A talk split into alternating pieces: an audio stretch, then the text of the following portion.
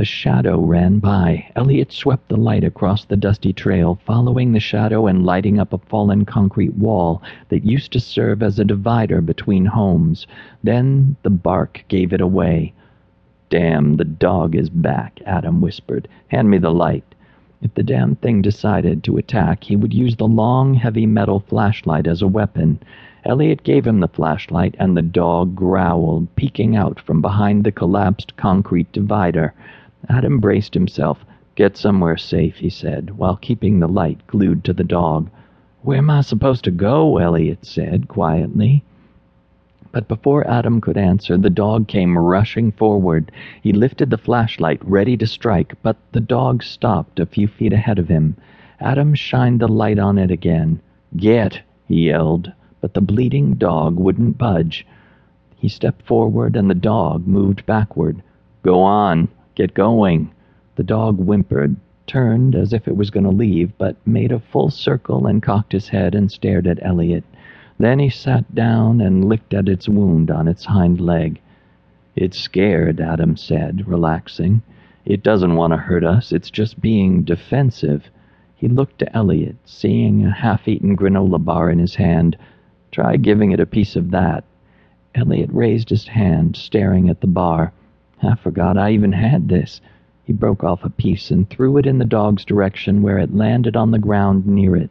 The dog stood, sniffed at the granola bar, and devoured it. Knew it.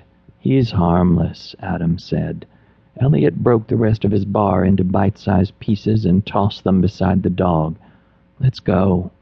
They continued walking along the isolated path, carefully making their way over through the rubble, abandoned vehicles, and fallen trees, guided by the flashlight.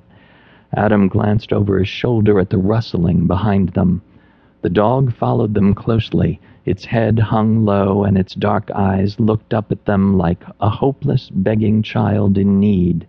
It was pathetic how much the mutt tugged at his heartstrings. He was pathetic to allow it. The damn thing's following us. Elliot turned to look behind him and then swiveled to look ahead again. It probably wants some more food.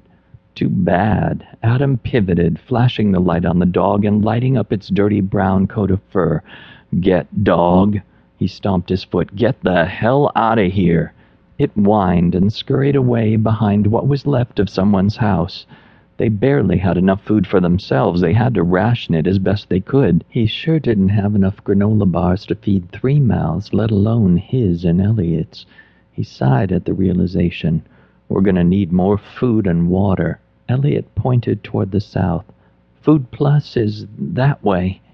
Adam could only make out the silhouettes of buildings far in the distance.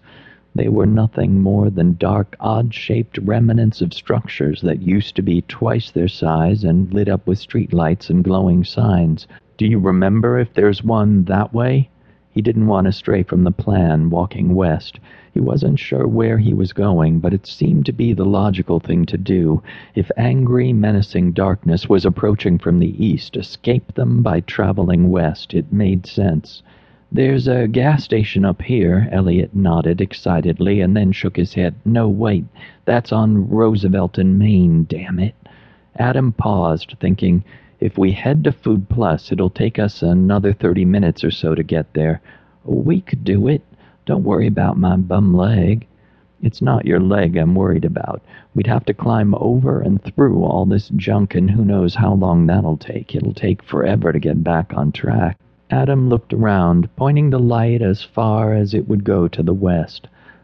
Let's go to Food Plus and stock up on food and water. Who knows? Maybe we can take shelter there, too.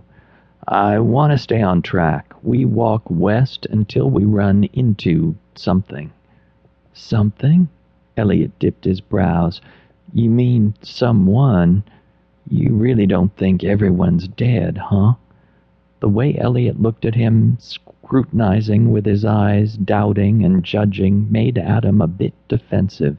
An uneasy energy surged between them. Elliot was on to him. He knew he was playing a role, the role of a macho man that everyone, including his fiancée, expected him to be. Instead of answering, Adam ignored the question. Let's just keep walking.